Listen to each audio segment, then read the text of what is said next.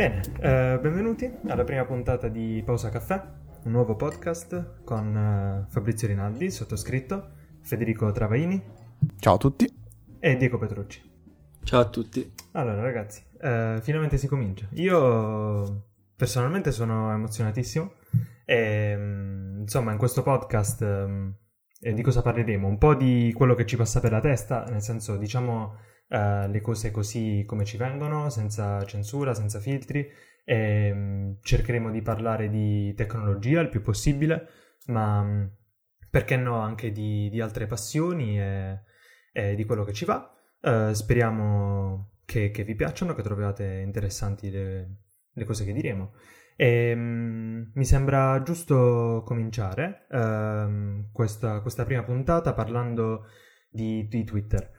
Uh, per due motivi, uh, perché è un periodo che se ne sta parlando, perché sapete benissimo che mh, ci sono molti cambiamenti uh, in atto nella politica aziendale. Um, infatti una delle cose più intelligenti che ho letto su, sull'argomento è un tweet eh, che diceva Twitter come servizio mi piace sempre di più, come azienda sempre meno. E comunque quindi ne, ne parleremo. Però scegliamo di parlare di Twitter soprattutto per un motivo Uh, che noi siamo qui a registrare questo podcast uh, soprattutto grazie a Twitter perché um, è questa piattaforma di microblogging che ci ha, ci ha fatti conoscere, ci ha fatti discutere uh, e alla fine abbiamo scoperto che abbiamo molto più in comune che solo una passione o qualche interesse e, e ora eccoci qui eh, che discuteremo di, di quello che ci va insieme. Um, non so, um, io mm, sono su Twitter dal 2008, però ho cominciato a usarlo molti anni dopo uh, perché mm, crea un certo attrito all'inizio. Uh, non so, voi, voi, che rapporto avete avuto? Fin dall'inizio avete trovato Twitter, uh, un, con Twitter un certo feeling o anche voi dopo qualche anno avete scoperto che, che risorsa potente che è? No, tu Diego che dici? Perché per me, io dico sempre che è un, un social network difficilissimo. A tutti quelli che decidono, cioè mi, mi, scrivo, mi voglio iscrivere a Twitter, o meglio, fino a un anno fa io dicevo sempre, attenzione perché Twitter è difficile, ti tira dentro in un vortice e poi vivi il tuo momento di crisi. Io, tantissima gente che conosco, l'ho vista vivere il momento di crisi, io personalmente l'ho vissuto in cui dici no, basta, mi disiscrivo, non ce la faccio più, non ce la faccio più a seguirlo, perdo troppo tempo, eccetera, eccetera. Ehm devo ammettere che appunto questa, la prima cosa che mi sento di dire è che è molto difficile come, come social network, non so se Diego è d'accordo con me. Ma perché il problema secondo me è più che è un po' troppo semplice, un po' troppo, ora senza stare a parlare dei recenti aggiornamenti, un po' troppo minimalista perché ci sono solo cose scritte di 140 caratteri che sono pochissimi e non è immediato quanto può magari essere Facebook, che è più facile, c'è un'immagine, c'è un video, ci sono amici che conosci, perciò può creare una certa barriera di entrata, d'utilizzo.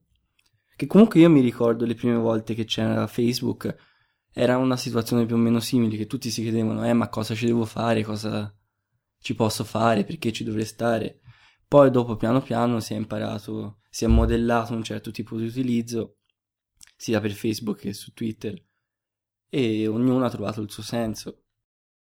Sì, sì, no, io sono d'accordissimo, ma aggiungerei che c'è un, uh, una barriera uh, davanti tra Twitter eh, e, e, gli utenti che lo utilizzano per la prima volta, che è dovuta al fatto che Twitter ha un suo linguaggio, un suo gergo, che per chi lo utilizza la prima volta non è uh, semplicissimo da comprendere. Già per dire il, il retweet o, o, il fatto che una menzione all'inizio del tweet eh, fa sì che quella menzione la leggano solo coloro che seguono sia te che la persona che menzioni. Insomma, tutte queste cose, se non te le spiega nessuno, non le leggi da nessuna parte e sei magari una persona che non ha una dimestichezza estrema con la tecnologia, eh, farei un po' fatica a capirle. E, ehm, inoltre c'è il problema di... Uh, su Twitter non c'è nessuno.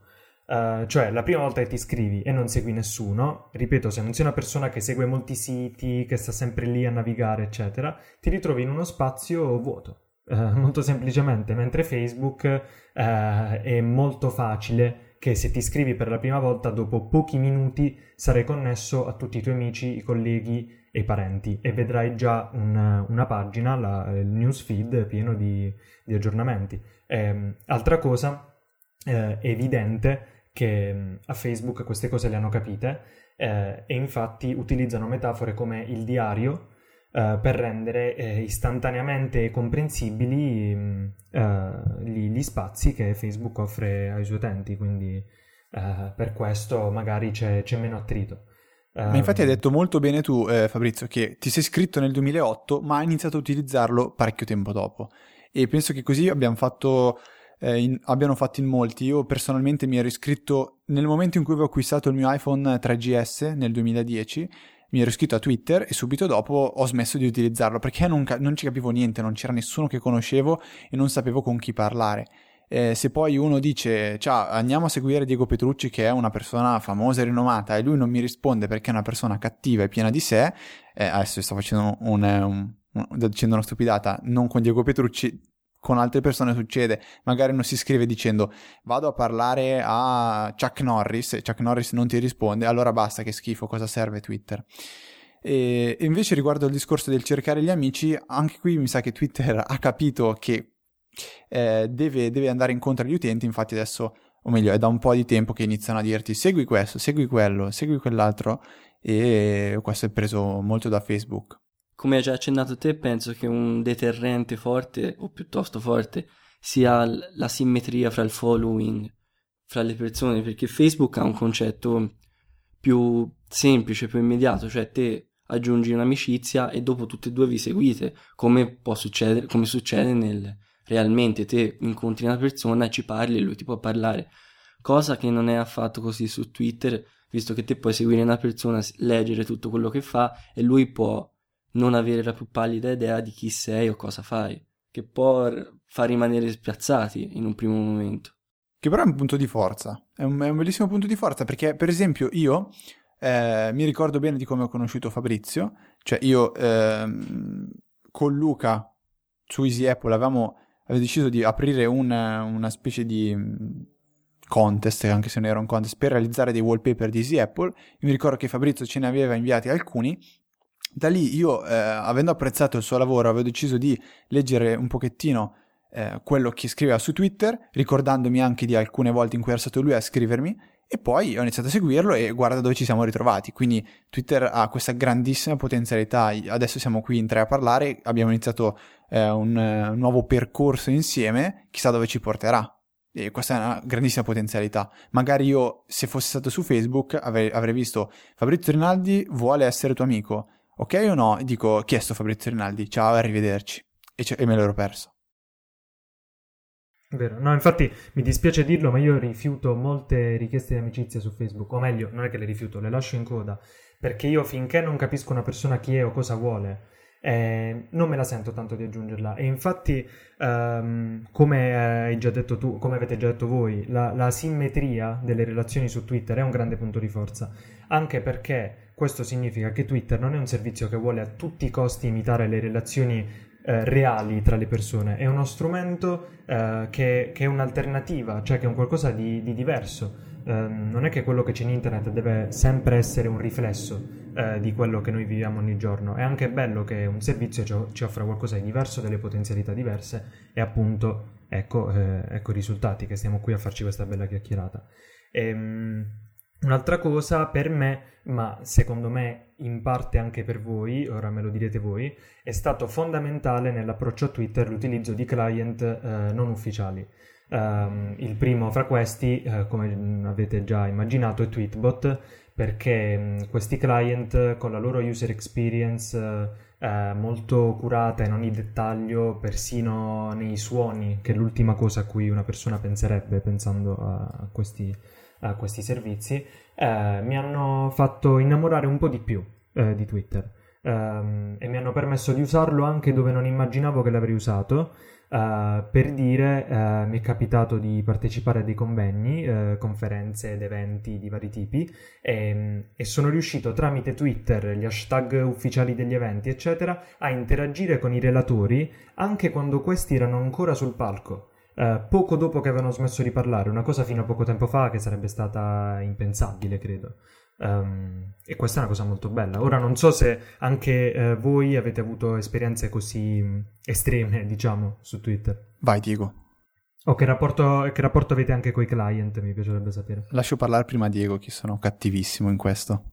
Io sono convinto, ad esempio, che un fattore importante sia l'esistenza di un client, che sia ufficiale o non ufficiale, della possibilità di personalizzazione o di nerdizzazione, chiamiamola così, di un client come può essere Tweetbot, sono convinto che sia un po' meno importante. Comunque una volta che hai un client puoi fare la maggior parte delle cose e magari qui si va un po' a divagare perché sono convinto che più per le funzioni accessorie Twitter sia importante per come hai detto te questo accesso diretto e veloce ad altre persone non per l'aggiunta di qualcosa in Instapaper o quant'altro eh, io mi, cioè quello che dici tu sui, sui client è, è importantissimo perché riguardo a quello che dicevo prima sulle crisi cioè Twitter è un social network molto difficile eh, la, l, la, presenza di alcuni client ven- ti vengono tantissimo incontro.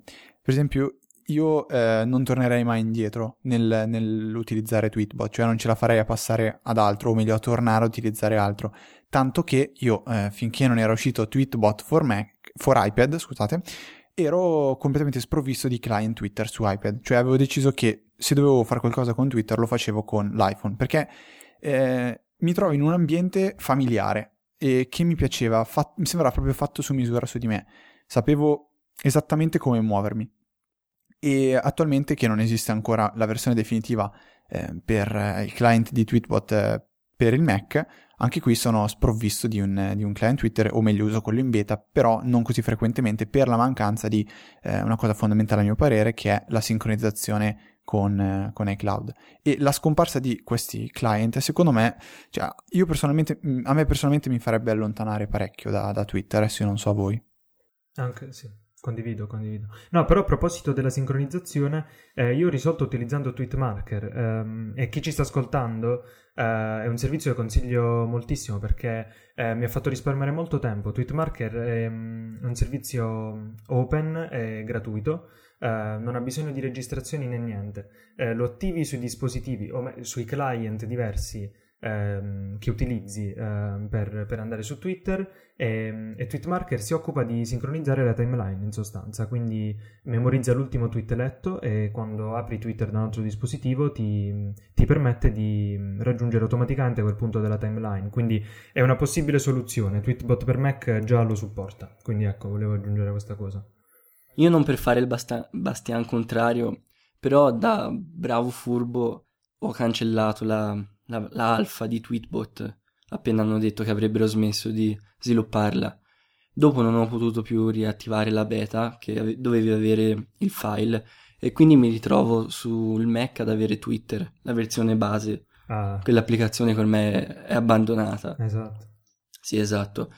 E devo dire, certo, mi dà noia, mi, mi torna male non avere funzioni come l'aggiunta diretta Instapaper o certe sincroni- sincronizzazioni, però comunque ci sto bene e potrei continuare ad utilizzarlo, cioè non sarebbe un problema così grosso, magari lo userei meno, magari lo userei per cose un pelino differenti, però comunque non sarei così apocalittico, ecco. Eh, no, però dico, ehm, pensaci un attimo, per esempio, due gravi mancanze del client ufficiale sono l'upload delle immagini tramite Twitter stesso, cioè eh, il loro servizio, e non è implementato, non è mai stato implementato e mai lo sarà, quindi se tu vuoi caricare qualche immagine devi usare un servizio esterno e, e, fa un po' ridere come cosa visto che è un client ufficiale. E altra mancanza è lo streaming e questo eh, penalizza e come la, la, user experience. Vi faccio un esempio. Eh, lo streaming in Tweetbot mi ha aiutato moltissimo a seguire il keynote eh, di pochi giorni fa eh, nel quale è stato presentato l'iPhone 5 perché mi permetteva in tempo reale di dare un'occhiata ai tweet senza stare lì a aspettare che si aggiornasse da sola la, la timeline. Quindi io non riuscirei proprio ad utilizzarlo. Probabilmente userei, se non potessi usare eh, Tweetbot, userei Osfora. Non so se lo conoscete. Un ottimo sì, client sì, sì. per Mac. Anzi, altra cosa che consiglio è proprio questo client per chi non è riuscito a fare in tempo, diciamo, a, a scaricare Tweetbot per Mac, ehm, attualmente in versione beta, o Sfora è quello che consiglierei. Al massimo uh, Twitterific, però um, ultimamente non mi convince più tanto. Una nota, Twitterific anche lui per Mac non supporta l'upload nativo col servizio di Twitter. Ah, non lo sapevo. Allora direi che Osfora... Eh, sì, sì, è la migliore alternativa. Volevo aprire una parentesi velocissima, visto che l'abbiamo detto, riguardo la, la, la versione Mac, del Mac per Tweetbot, visto che magari alcuni non hanno seguito cosa è successo a livello tecnico. Praticamente hanno dovuto ehm, togliere la, la, versione alfa da, dal loro sito per problemi di, eh, di, token, cioè quando uno cerca di abilitare eh, il proprio account Twitter su una determinata applicazione deve, farla, deve richiedere a Twitter appunto questo token. Twitter recentemente ha introdotto delle eh, limitazioni. Le limitazioni vo- sono queste. Massimo 100.000 token per chi, ha, per chi è ancora sotto i 100.000, oppure per chi è sopra i 100.000 token già richiesti può richiederne massimo il doppio. Ehm, quindi Tweetbot ha deciso di ehm, port- mettere le mani avanti e non ha trovato una, un, un accordo con Twitter che andasse bene ad entrambi allora, momentaneamente ha rimosso la, l'applicazione dal, dal, loro sito, l'ha ricaricata, però adesso si possono utilizzare Tweetbot per Mac solo coloro che avevano già autorizzato le versioni precedenti in alfa. Quindi adesso non, se voi scaricate Tweetbot per Mac non potete autorizzare nessun nuovo utente. E un'ultimissima cosa, eh, io mi chiedo chi sia stato il, l'ingegnere che ha deciso di mettere queste stupidissime limitazioni, cioè massimo 100.000 o eh, il doppio per chi ha superato i 100.000, perché si sarebbe potuto creare, come dice giustamente Franco Solero di Digitalia, un piccolissimo algoritmo del tipo potrete autorizzare massimo 100.000 eh, persone o il doppio, quale di queste due vi darà più token disponibili? Perché se uno è a, 990, eh, se uno è a 99.000 avrà 1000 token però se gli, possiamo, se, se gli permettiamo di averne il doppio, ne avrà altri 99.000 che gliene forniscono di più. Quindi un algoritmo del genere avrebbe sicuramente eh, creato meno malcontenti. E qui chiudo la mia parentesi. Sì, ma te in questo caso... Ah, in questo caso non credo che tu debba cercare una spiegazione razionale o perlomeno dal lato ingegneristico. Qui è stato chiaro, credo, l'intento di Twitter, cioè noi non vi vogliamo più, voi client non ufficiali, vi imponiamo una regola assurda poco precisa, tanto per scoraggiarvi e sappiate che fra poco tempo, che siano a mesi o anni, probabilmente non esisterete più. Cioè fatevene una ragione e sarà così. Cioè una, raz- una spiegazione razionale non... Non va cercata, dici Dura tu. poco, non è forte. Mm. No, io se, eh, se posso fare una metafora, diciamo è come se ci fosse un franchising e i, i, capi di questo franchising dicessero a, a, tutti i negozi affiliati voi non potete più avere um, uh, mille clienti, non più di mille clienti, a mille clienti vi dovete fermare. È chiaro che non sarebbe più un business, um, come dire, che eh, potrebbe fruttare qualcosa. E quindi prima o poi chi ha questa attività commerciale direbbe ok eh, chiudiamo bottega si, si, va da qualche altra parte a fare qualcos'altro. Quindi è quello che credo che a un certo punto succederà anche se come sapete gli sviluppatori di Tweetbot hanno detto non vi allarmate perché non sta succedendo niente. Noi continueremo a sviluppare Tweetbot voi lo potrete usare non preoccupatevi. Quindi noi comunque non ci preoccupiamo. E, ehm, se posso introdurre un altro brevissimo argomento sempre riguardo Twitter Um, come accennavi tu, uh, Federico, ci sono appunto questi cambiamenti tecnici, um, uh, alcuni dei quali però uh, andranno ad avere un impatto nell'esperienza degli utenti. per esempio, uno importante è la questione expanded tweets, um, cioè Twitter vuole investire sempre di più in questi tweet espandibili che contengono al loro interno, come già sta succedendo, materiali multimediali, ma eh, si capisce, si vuole andare verso un'esperienza più alla Facebook, eh, quindi giochi, applicazioni, cioè un tweet non è più un tweet. Eh, io personalmente se mi sono innamorato di Twitter è anche perché si parla, cioè Twitter è testo e basta, quindi un ambiente pulito, minimale, eh, in cui si fa una cosa e la si fa bene.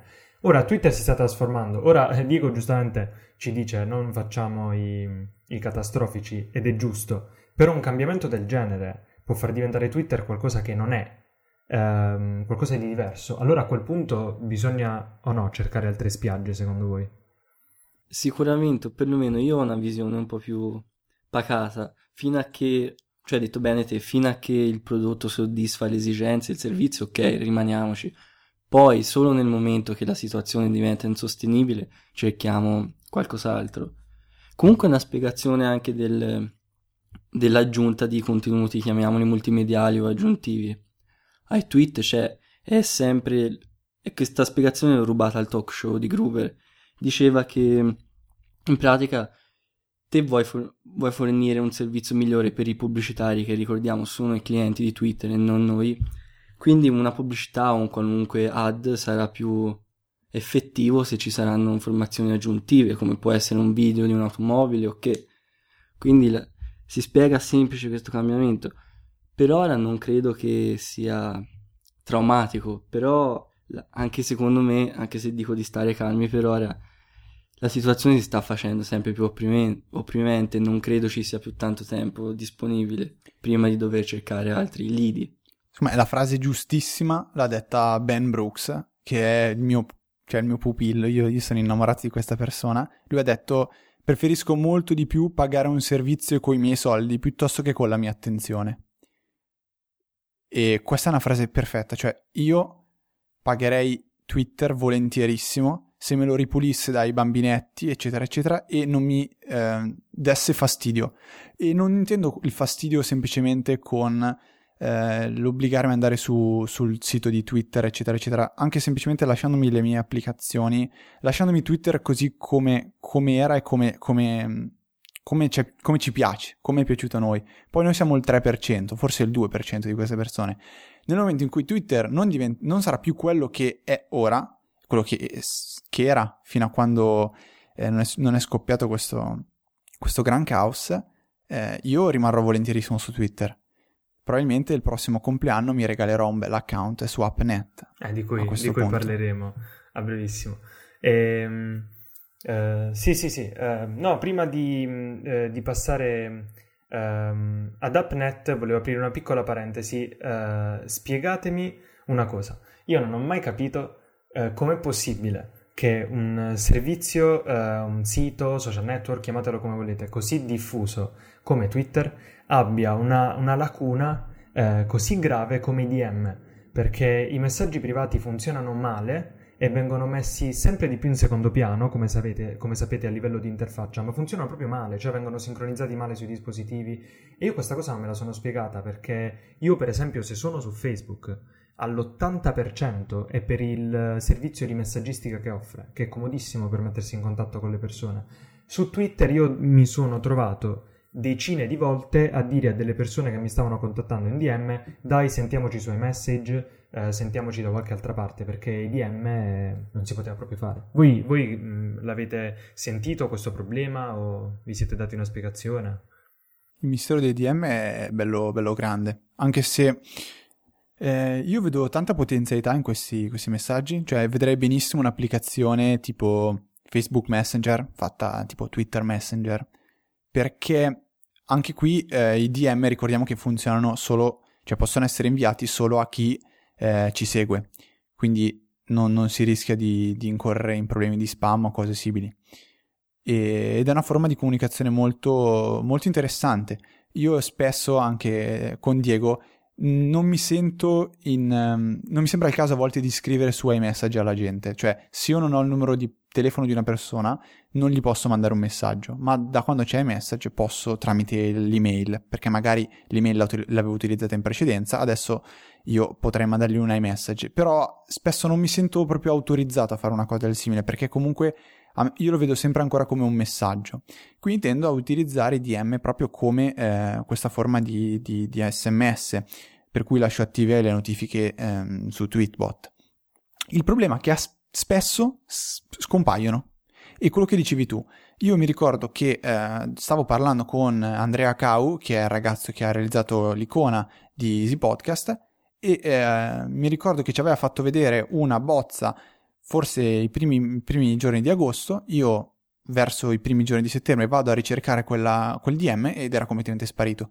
Adesso questo vabbè non muore nessuno, però se è una forma di comunicazione che, che, che può diventare importante deve, deve, funzionare correttamente e ripeto, secondo me non c'è sotto sotto una, una vera e propria spiegazione.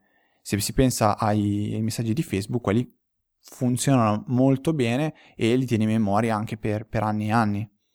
Comunque un'applicazione che stavi cercando te, che mm, si concentrava solo ed esclusivamente su DM, esisteva.